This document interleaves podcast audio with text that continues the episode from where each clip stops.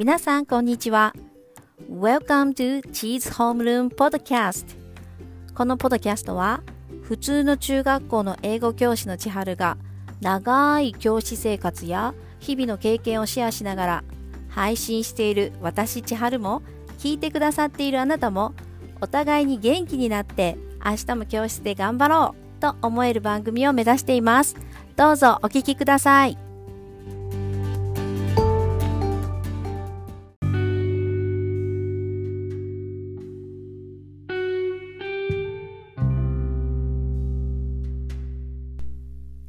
にせんにじゅういちねんもあとわずかとなりました。皆さんいかがお過ごしですか？千春は年末珍しく部屋を片付けたりして過ごしていました。部屋を片付けるというのはいつもは進んではしないのですが、本当にやらなければならないことから逃げたい時には張り切ってしてしまいますね。はい、新学期のテスト作りが全く進んでおりません。それはさておき、にせんにじゅういちねんを締めくくる本日のエピソードは、私千春を自己表現の道へと進ませてくれたポドキャストあかねライフのあかねさんへのインタビューです。録音はじゅうにがつにじゅうよっかにさせていただいたのですが、改めて聞き直してみて自分の進む道、進みたい道を見つけられたあかねさんからパワーをすごく感じました。マインドの大切さと自分で自分を癒して初めて見えるものがあること、このエピソードで皆さんに少しでもお伝えすることができたら嬉しいです。ところどころ接続が悪くなって音声が聞きづらいところもありますが、最後までお聞きいただけると嬉しいです。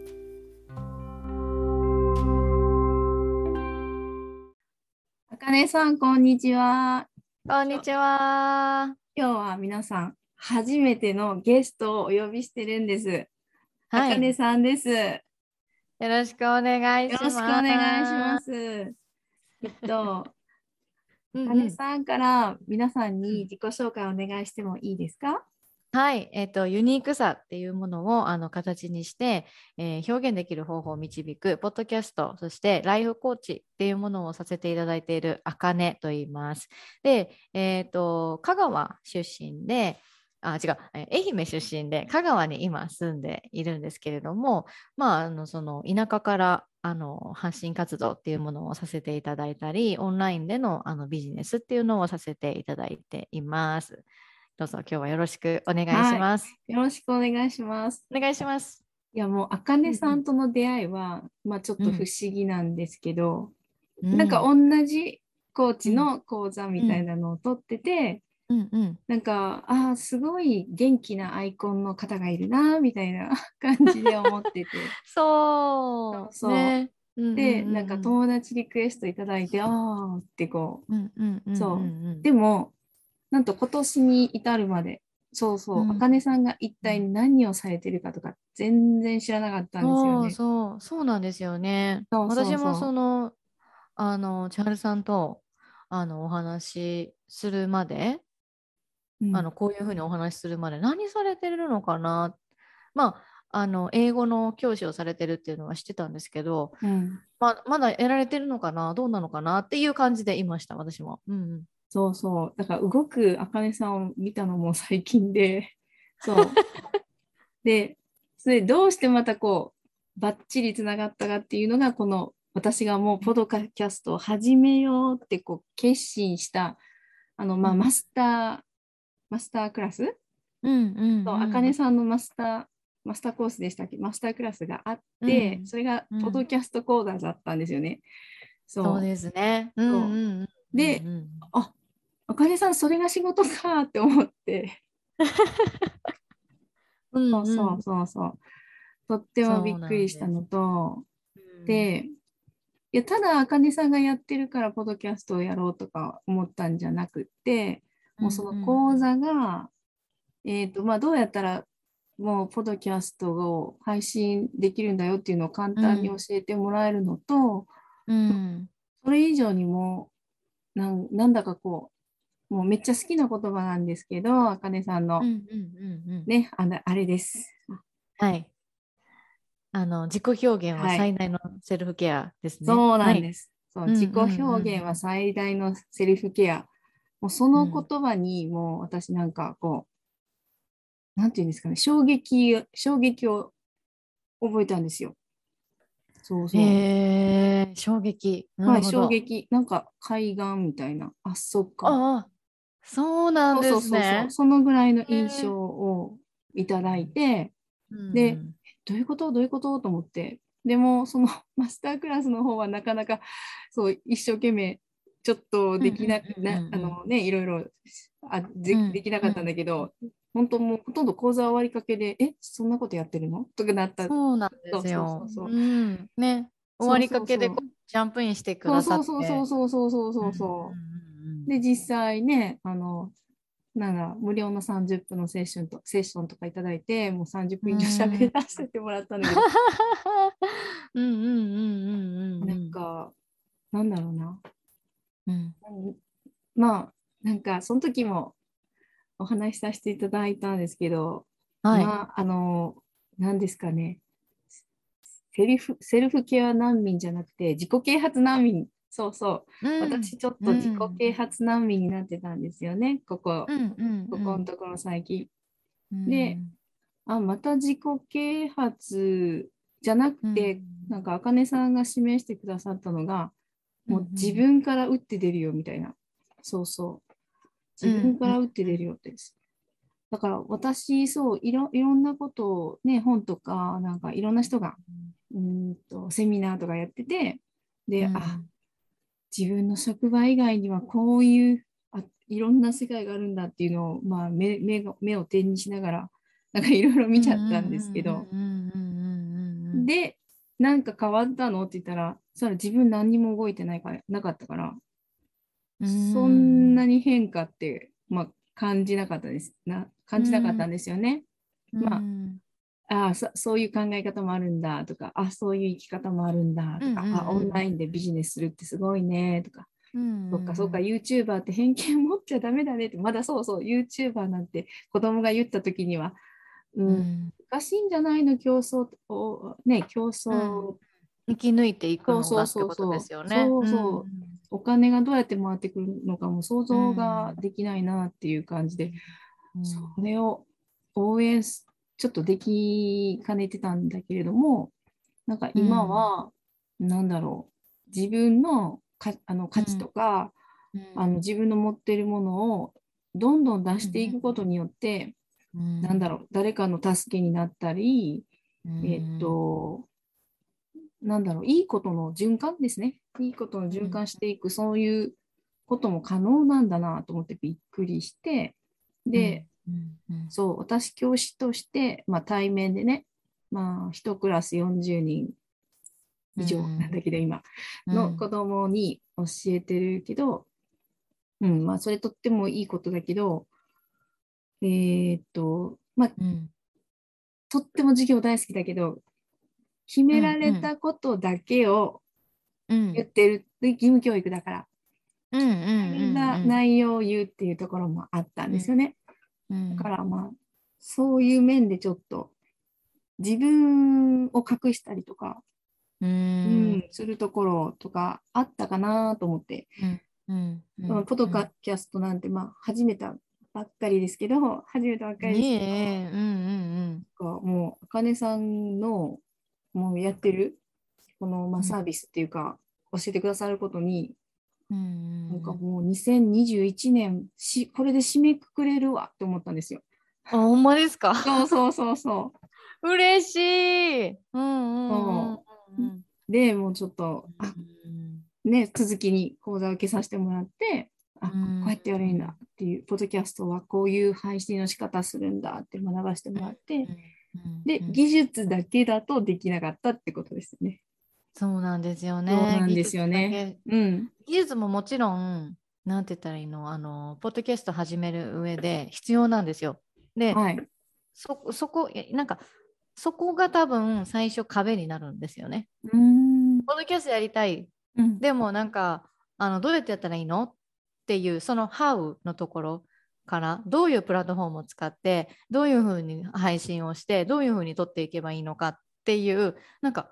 あのやりたい気持ちはあるんだけど、うん、その一歩が踏み出せないみたいな、そのテクのこととかで、ああ、そうそうそう、そういう人が多いんですよね。でも最終的にテクとか、あとはこうなんだろうな、こう何収録とかこういう風に多分撮ると思うんですけど、そうなった時に、えーと、やっぱり何度も何度もやるからテクのことは多分もう、こう乗り越えられるんですよね。同じことをパターン化していたりとかするので。なんですけど、あのやっぱりそのテクのこともそうなんだけど、テクのことがじゃあ乗り越えられた先はあのマインドなんですよね。マインド、あの な, なんて言ったらいい の, あのどういうふうにあの今回収録したいのかとか、どういうふうなコンテンツをお話ししていくのかとか、なんかそういうところをあのすごく、なんて言ったらいいんですかね、あの最終的に重要になってくるんですよね。で、どういうふうにありたい、あの収録をしたいかみたいな、うん、のがなってくるので、やっぱちょっと難しいのかなっていうのは思います。なんかこうなんだろう、こうカチッとこうしてしまったりとかしてしまう人ってて結構多いと思うんですよね。あ、これをして、あ、こういう風な話をして、この A の話をしたあと次にはもう絶対に B の話しないとわからないだろうとか、うんうん、いると思うんですけど、うん、なんかそういう人のために、なんかこうあのもっとフランクでいいよっていうのをなんかお伝えをしたりとか、うん、していますね、うんうん、なんかよく言うことですけど、まあ、私日本の教育携わってるから、まあ、自分も教育受けてきて、うん、今日本人の弱みとして言われる部分でもよ く,、うん、よくあったりするんですけれども、受け身だっていうことね、うん、自分を出さない、そう、えー、でなんかなんかこう教師である私が、うん、うーん出すことによってとかチャレンジしていくこと、うん、自分をこうまあショーアップっていうんですか、うん、していくことによって、うんうん、あ、どうしたらいいっていうのがやっと分かるのと、なんか、うん、その姿勢って、いやもちろん教室で私ポッドキャスト始めましたなんて言わないけど、うんうん、言わないんだけれども、うん、伝わるって 思, 思った思ったなんか感じたんですよね。わー、うん、なんか以前お話しさせていただいたけど、うん、なんか今英語の教育の方は、えーうん、自分の考えを英語で伝えることができる、うん、つまり考えとか言いたいことが最初にあることが、うん、求められるんですが、うんうん、でも今までってこれを覚えてこれができないとダメだよ、スペルが間違ってるよみたいな、うん、そういうことばっかりやってきてて、子どもたちには静かにして座っておくことなんかを求めてきていたので、なるほど、ね、いきなりその逆を言ってって言っても、うん、あの教師も経験がないし、子どもも経験がないし、教師もそうでないし、うんうん、元気そうに喋ってる先生ですら、やっぱり求められた内容をはを伝えるスピーカーでしかないっていう時があって、だから、うん、な, なんだっけちょっと話がもう話のあでもその、うん、ポッドキャストをやることによって、うんうんうん、その自分が言いたいこと、うん、その日常生活とかお仕事で生徒の前に立って言いたいことをこうあの言えるように、まずは自分がなっていくんじゃないかとかってことですよね、うんうん、まあ、そうそうそうそうそうそう、うん、まあ合ってますシンプルに言えば、そうシンプルに言えば、そう、まず自分がやってみると。で教室だとあどうしても制限があったっていうところなのかなと思って、もちろん自分が始めるよって思った時には、えーと、そこまでは考えてはなかったんですけど、なんか今こうやってお話ししてると、あのー、やろうって思っちゃった。ちょっと、うんうん、じゅうにがつって本当にねじゅうにがつって本当にね、ね、うん、はい、今日ね学校最後の授業式だったんですけど、もうお疲れ様でございました、はい、ありがとうございます。じゅうにがつにポッドキャストを始めるってどうかしてるよって思ったんですけど、なんかあかねさんのね見せてくれたスケジュール、もうもうこれに乗るしかないと思っちゃって、そう、そうなんです。なるほど。はい。私の中に何がある、あるかな、ないだろうって、今までの私はないない何もない、喋ることは何もないって言ってるんですけど、うんうん、いやいやなんかあるでしょうと思って。絶対あるんですよ。絶対あるんですよね。うんうんうん、でエピソードワンの千春さん、えっと、Cheese Homeroom Podcast と聞かせてもらったんですけど、はい、ありがとうございます。もうすっごいもう先生の目線でなんかこういうことあるよね、ああいうことあるよね、そして先生から先生に向けて、うん、あのポッドキャストを配信されているじゃないですか、うん、なのでなんかこうその英語が、うん、あの話せなかったからその英検いっ級を取ったらあのベラベラになってるんじゃないかみたいな、うん、そのギャップみたいなのがあったじゃないですか、はい、過去に、はいはい、あれもなんかこうすごくあのー、なんだろう自分の中であのちあの千春さんの中で落とし込めていて、で聞いているこっちもスーって入ってきたんですね、うんうん、だからすごいあのー、なんか そ, それ分かるって思いました。なんかこう視覚じゃないんだよね、やっぱり B なんだよねっていう自分のあり方、そう B do have ですよね、うんうん、まずあり方が大切っていうのを、まあうんまあ、最近やっと私の耳にも届いてきたんだけど、どう、うん、でもそのあり方、そうあるっていうことも、うんうんうん、なんだろう自分でこうやっていかないといけないんですよね。うんうんうんうんうん、そうなんですよ。うんでまあポッドキャストを始めたきっかけというか理由っていうのも、うん、あの自分の中で整理、整理してエピソードで配信したいなと思っていて、うんうんうん、でまあ茜さんといき、まあ、いきなりタイあのコラボさせていただいて対談になってすいませんなんかそうそういやまあこれもまあまあ面白いかなと思うんですけど、うん、面白いですよね、うんうんうん、あのそう自己表現が最大のヘルスケアだっていう言葉ね、うん、あれ初めて聞いたんですけど、うん、あの言葉っていつ思い、うん、いつ思いつかれたんですか？えー、っとですね思いついた思いついたというかですね、うんうんうん、あのー、うーん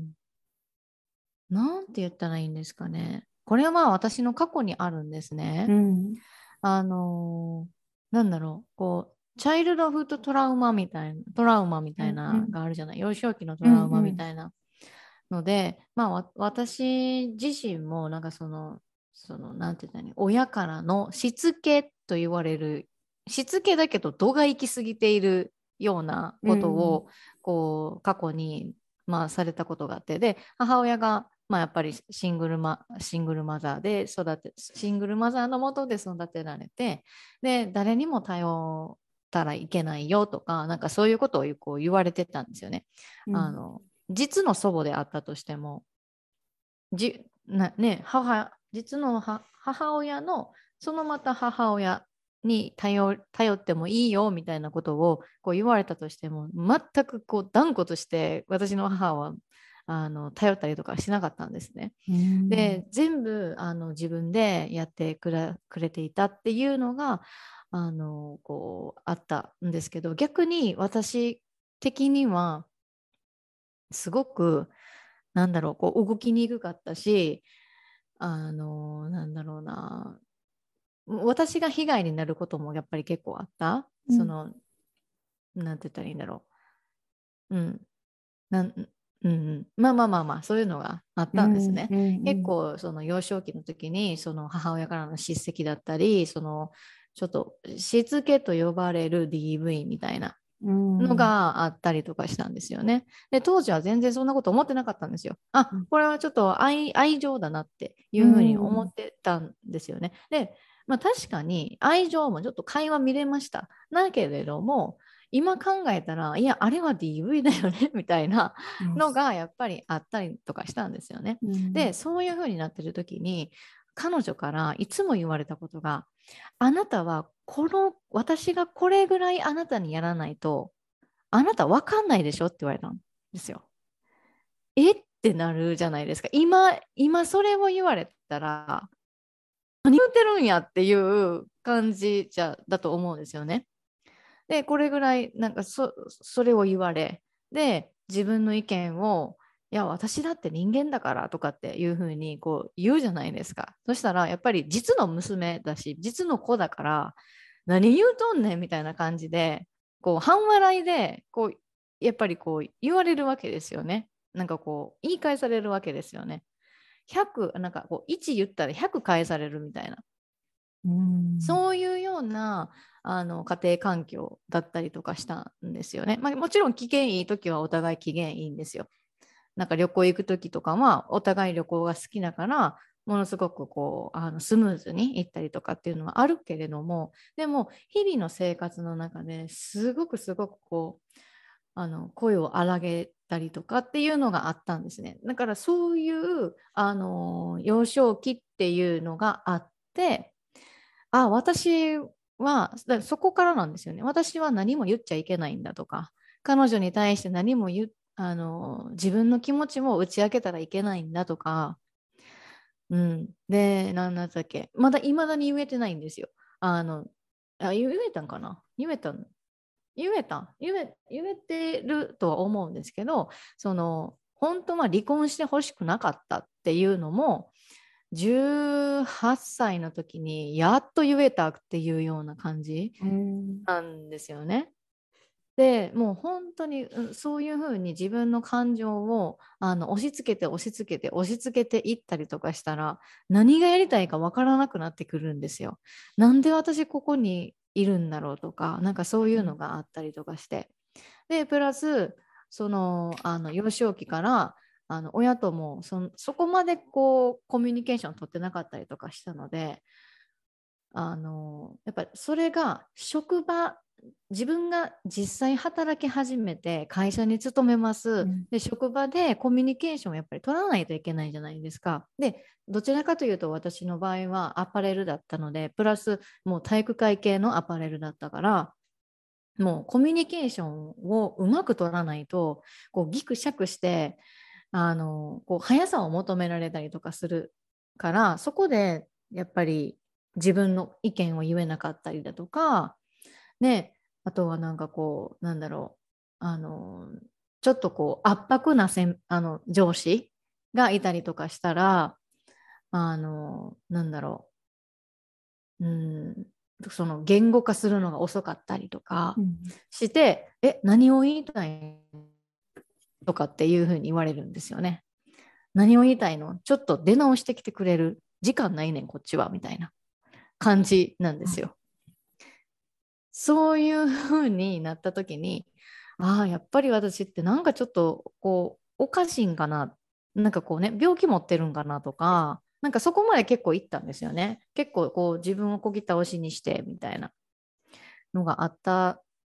ので、なんかそこからなんですよ。そこからプラスそのじゃあ自分が言いたいこと言えないとかっていう風になった時に怒りに変わっちゃうんですね。うんうん、言語化、はいはい、そう、わかります、はい、なんか言語化するのがこう難しい、はい、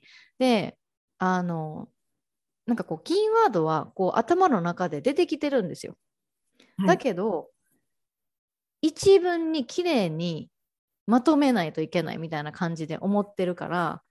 なんかこううまく言えないんですよね、はい、あこりゃいかんみたいなになって、で実際あのなんだろう、その怒りが外側に出たことがあるんですよ。もう外側によ、まあ、そのよく出てたなっていうのはもう今になってから思うし、今でもまだその感情のコントロールっていうのはなかなかやっぱり難しいのがあるんですけど、なんかそこからですね、あのこの怒りの感情をどういうふうに自分で納得をさせてリリースをさせて、あの自分をコントロールしていったらいいのかっていうところにところっていうか、うん、自分の怒りのこのコントロールをどうにかしないといけないなっていうのでに気づいたのがここ数年のことです。去年ですね、にじゅうななさいで初めて分かったんですよ。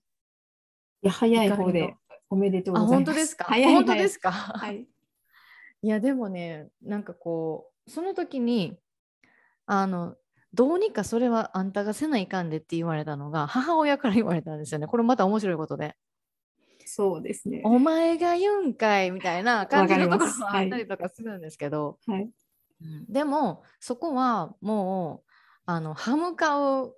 ことも私しなくって、確かにそうやなと。でここでちゃんとこう自分のコントロールができれば絶対に私もっと上に行けるって思ったんですよ。あの、うん、ビジネスで上に行けるとか、うん、なんかそういうことじゃなくて、人間的にもっとあの私たち本質は一緒なんですよ。本質は一緒だけど、はい、なんかこう考え方、はい、な, な, なんて言ったらいいんですかね、ちょっと難しいんですけどね、ここなんかこうに人間力が深まるんちゃうかみたいな感じで思ったわけなんです、うん、上に行けるとかじゃなくて、うんうん、わ, わかりますかね。いや想像できますよ、うん、想像できます。うまく言えないけど、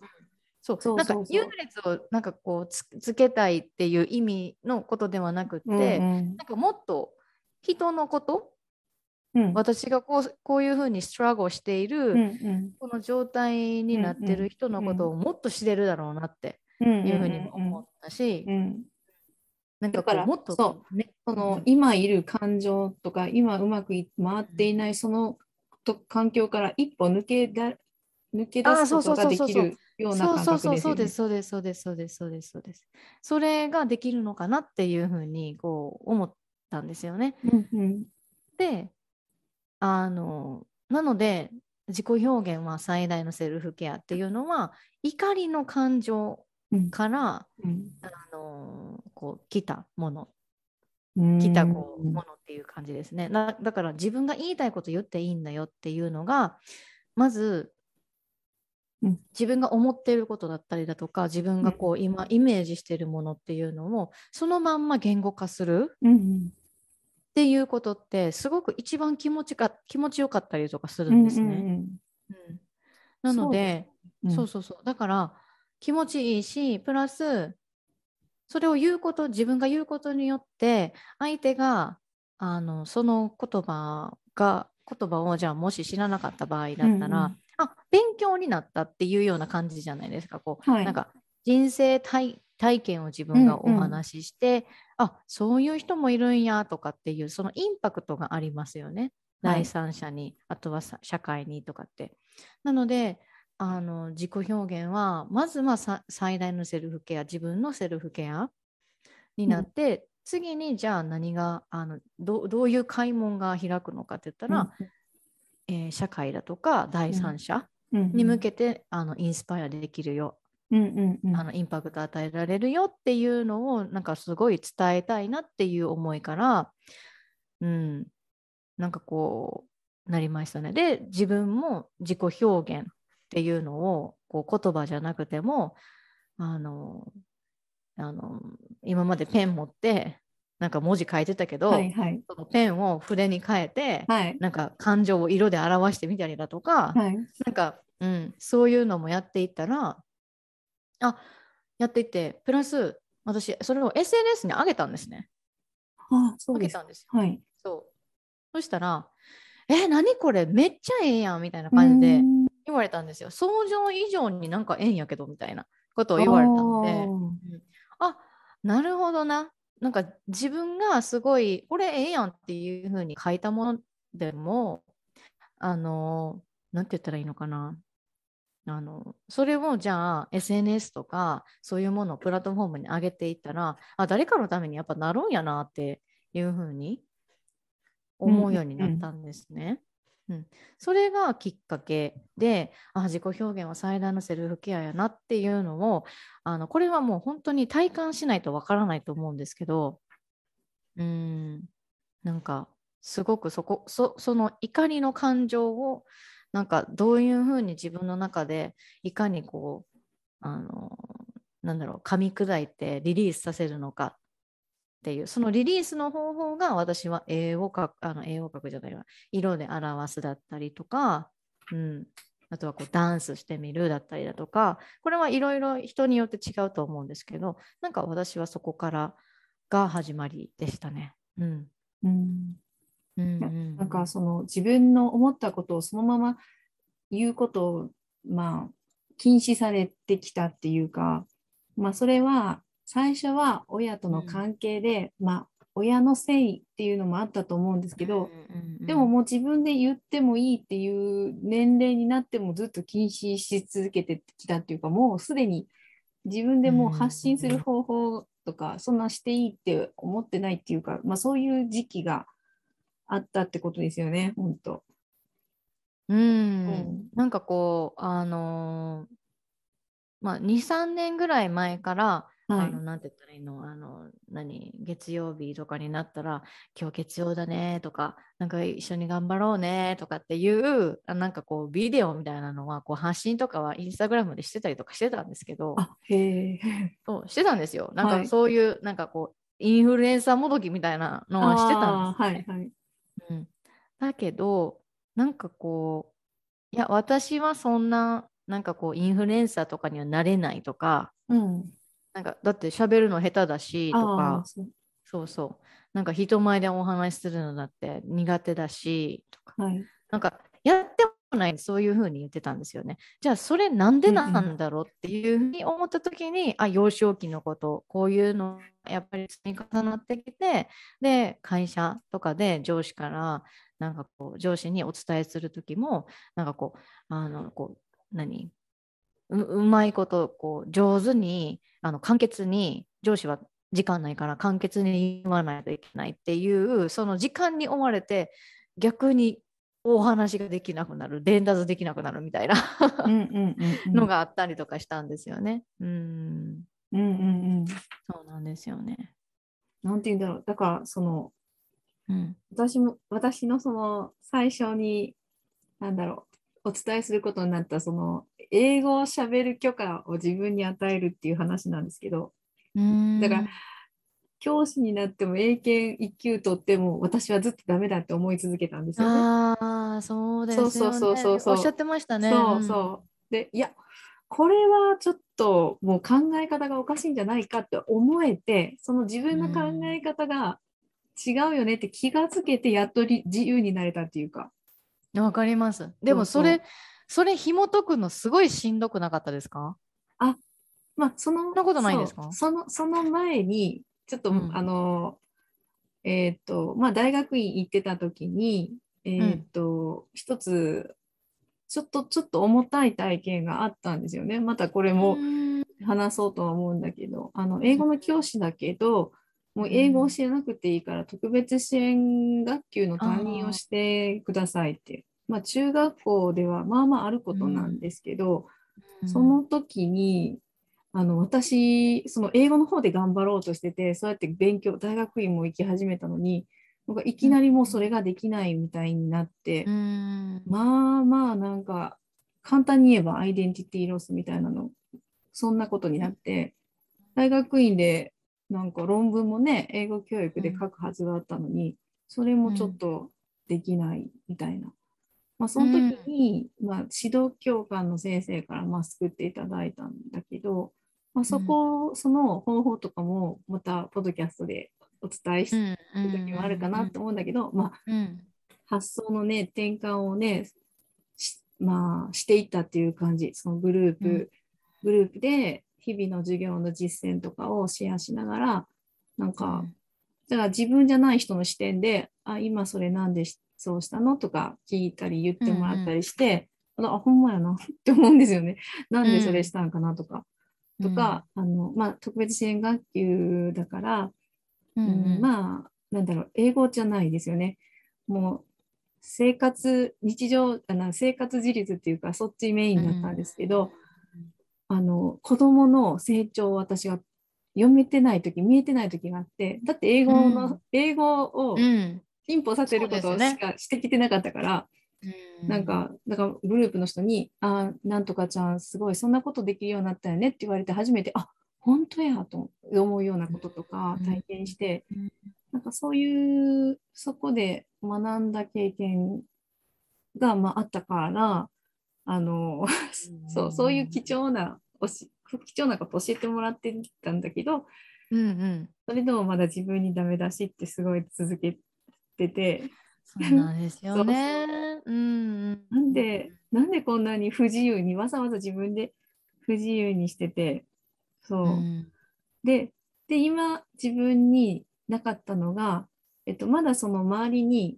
合わせる自分っていうのがいて、周りに求められることをしようって、まあ、それはすごい基本だと思うのね、うんうんうん、お仕事ってやっぱり、うん、あの求められることをしてこそだと思うから、でもそれと同時にあの自分の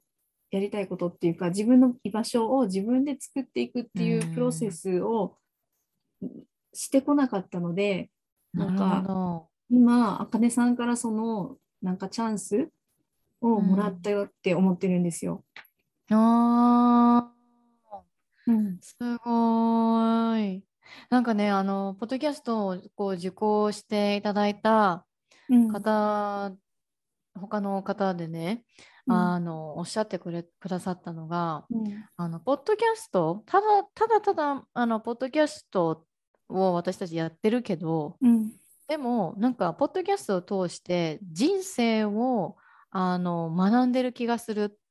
ていうのを言われたんですよね。そうそうそう、そうだからあり方を、うん、ここでは自分が自分で作っていくしかないから、だって私一人しかいないんですよね、うん、でリスナーさんとの関係とかを自分で決めて作っていくっていうところで、うんうん、あだからそういうことをなんかここで学ばせてもらってこの場で学ばせてもらってあの生徒にね伝えられると思うんですよ。あーなるほど、うん、いやーすごい、いやなんか嬉しいです、今の言葉をお聞きできて、うんうん、なんかあの私のこの活動がすごいなんだろう、いやもう私生徒にひゃくごじゅうにんですからにひゃくごじゅうにんにひゃくごじゅうにんですか、あ全部は行ってないですよ、ふたりの先生であの、うん、ひとつの学年ねいちねん生なんですけど、うん、教えてるんですけど、うんうん、はいにひゃくごじゅうにんをふたりで幸せにしようねって感じで頑張ってますよ。だからねだからあかねさんに教えてもらったことでさらに私もパワーアップできるし、うん、そうにひゃくごじゅうにん幸せになることは間違いございません。いやー嬉しいですね、えーはい、めっちゃ嬉しいです。わーだからそうあかねさんはすごい今はもうなんだろうハッピーの循環に入られてるから、うーん そうそれも本当に簡単に見えてやっぱりその道を選んでいくのは自分でど継続していくのも自分だから、うん、なんかもう本当に自分ダメだとかなんかそうあもうこんなんじゃダメだとか言ってる間があったら、うん、もっとハッピーの方に努力しようってことですよね。うんうんうんうんうんそうなんですよね。それが私も最近あのよくできてきたなとかっていうのを思います。もう前まではもうなんかもうネガティブを自分でもう選んでた、はい、もうなんか、はいはい、ネガティブ選んでた、でもネガティブ選んでるこ自分で選んでるっていうことに気づいてなかったんですよね。そう、ま、周りとかね、うん、思うしそうなんかもともとの運とかうんうんうんうんうんそうなんか要因を見つけては、うん、だからダメなんだとかいうのは簡単だったんですね。なんかダメな証拠ってすぐ見つかるんですよ。うんうんうん見つかります見つかります、ね、本当にもう数えきれないんですよね、それをそうそうそうそうあのやっていったら、うんうん、だからもう本当に今の仕事でいいことはあの、うんまあ、本当に今の子どもたち素直なんですよね、うんうん、結構ピュアでなんか、うんうん、自信がなさそうな時とかなんか落ち込んでる時とかに、えっとうん、めっちゃそのあの こ, こんないいことがあ る, あるじゃないっていうのをこう伝えられるっていうのが一番あ結構いい 役, い, いい役だなって思います。へー、なんかすごいですね。なんかこうポッドキャストだけど本当にされどポッドキャストっていうような、はい、そうそうそうそうそうそうそうそうそうそうなんですよ本当に。はいまだそうぜぜほとんどやってないけど、うんうんうんうん、でもまあ、まあ、すごく経験積まれてるあかねさんから、うんうん、もうめっちゃあかねさんの生き方あり方で、うん、あのまだ言語化難しいけれどダーンとこう受けてるんですよ、うん、あかねさんのこう、えー、波動っていうかそうそうそう嬉しいそうなんですよ。そんなになんか褒められても何も出ないですけど大丈夫ですいやもう、もういただいてますから大丈夫です。あ本当ですか。そうですそうです、うん、なんかこういう機会もわざわざ作っていただいて、うん、そういいね、うんうんうん、いや嬉しいなって思います、うん、本当にいやーうん、嬉しいなって思いますね。本当ありがとうございます、うんうん、なんか嬉しい時とかこう、うん、喜びの時って本当に そ, それだけしか言えないんですね。本当になんかどういうふうに伝えたらいいのかわからないっていう。ああそうそうそうそう、うん、なんか結構うんうんうんうんなんかあの美味しいものを食べた時って、うん、美味しいしか言えないみたいな、うん、そ, それと、ね、嬉しいしか言えないっていうそうなんかひたすら噛み締めるしかないですよねなんか、うんうん、そう私なんかも何か美味しいもの食べてるときはひたすら無言です無言、えー、いやもう私も結構そうですよ最近うんうんみたいな感じで食べてますそうそうそうなんか本当に牛みたい牛みたいに食べてます。わかりますもうもう言いながらそう言語化する前の体験とか経験っていうのが、うん、なんかをしっかりと持っておく方がいいんじゃないかなっていうふうに思ってて、そうそうそう、そう言語化していくプロセスもすごく大切なんだけど、うん、その前の言語化する前の経験とか体験を、うんうんうん、確かにそうなんです、うんそうなんですよね。感情をこう噛み締めることなのかなっていうのをなんか私は思います、うん、そう、なんかこう、うん、そうなんです。感情っていうのもあるしなんかそう、直感とかそう直感一つの物事とか経験とかが起こるんだけど、うん、その後の色付け方とか、うん、もう後で選べるっていうもっともっといいものできるっていううんうんうん、のもなんか最近いい、ね、そうそう、まあ、なんか学んだかな、うん、いや本当にそうだと思いますよ。だからあの私がこういう風にさせてもらっているライフコーチだとか、うん、ライフコーチというかマインドセットとかっていうのも、うんうん、なんかこう私私はにじゅうななさいでマインドセットに出会ったりとかしたんですよね、うんうん、でプラスあのマインドセットってもう本当にあのちっちゃな頃からもう小学校ろくねんせいとかそのあのもう本当によねんせいとかそのぐらいの頃から私教えてほしかったっていう風に 思, 思ってたりとかするんですよね。そうですね、うんうんうん、するんですよ。でなんかその後からその、ね、今さっき千春さんがおっしゃってた後から色付けができるっていうのもなんかこれちょっと私 の, あのマインドセットの話とあのなんて言ったらいいのかなこうちょっと何重なってるあの話が重なってるかな、うん、どっかにニュアンスが合ってるかなとかって思うんですけどあの私より年上の人、はい、年上の人とかよんじゅうとか、はい、ごじゅうとか、はいえー、さんじゅうご以上の方が、はい、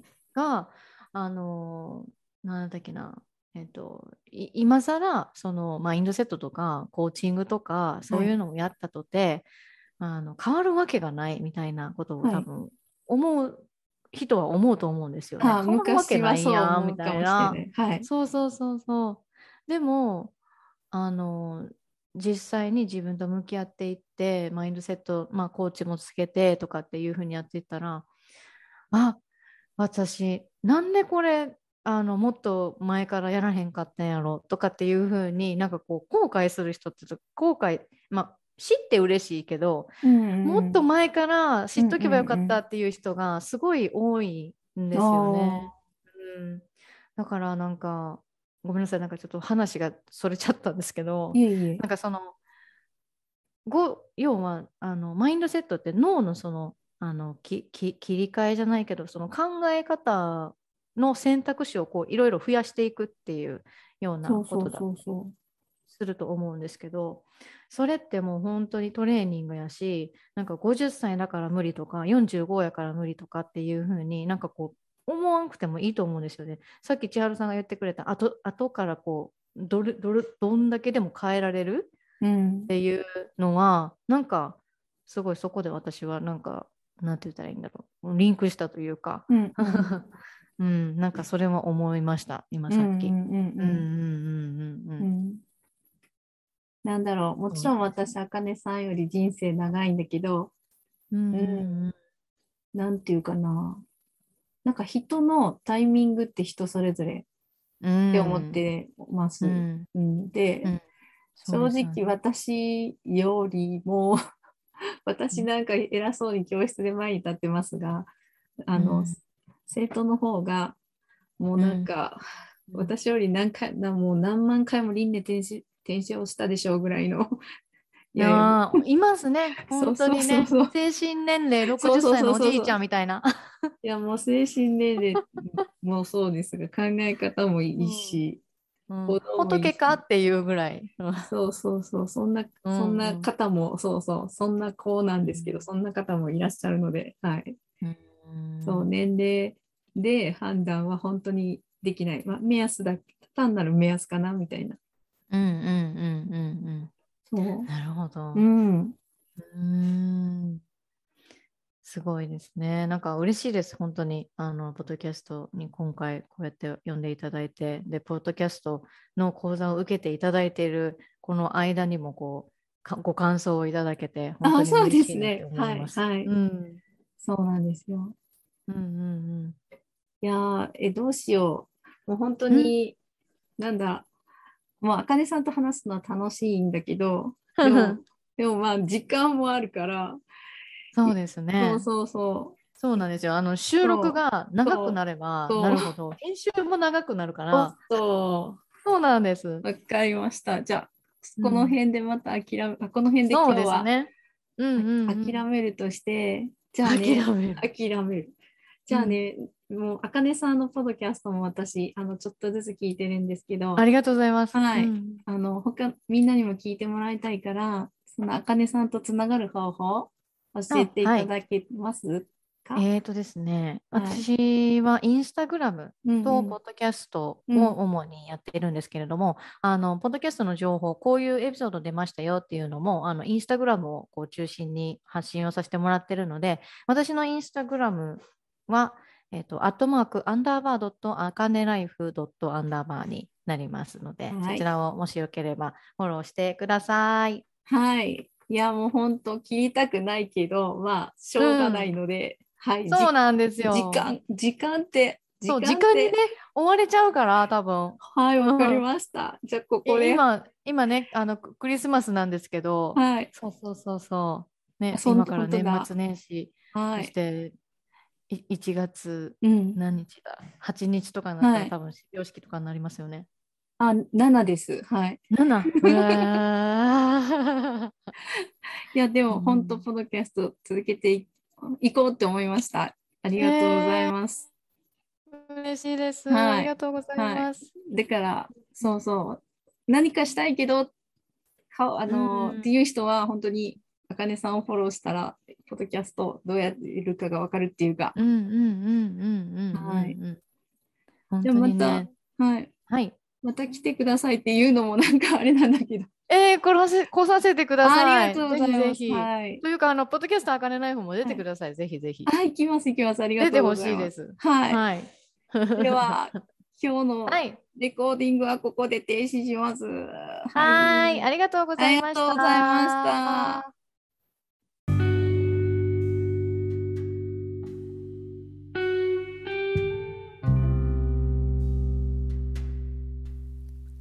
あかねさんとお話しさせていただいていると本当に話が尽きなくって惜しみながら録音をやめさせていただいた感じです。まだまだお聞きしたいこともあったのできっとあかねさんインタビューだいにだんをにせんにじゅうにねんど中に実現したいなと思っています。本日もお聞きいただきましてありがとうございました。にせんにじゅうにねんも最高のいちねんにしましょう。そして来年の今日にせんにじゅうにねんじゅうにがつさんじゅういちにちにリスナーの皆様といちねんかんポッドキャストを続けてこられてよかったと共感できる未来を作っていきます。ありがとうございました。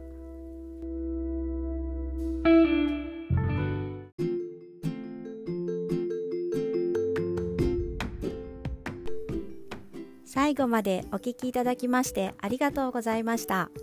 今日の配信はいかがでしたか？先生が元気でいることが子どもたちの幸せに直結と信じて明日も頑張っていきましょう。私のインスタグラムは チーホームルーム です。皆さんのフォローや ディーエム、コメントをお待ちしています。またお会いしましょう。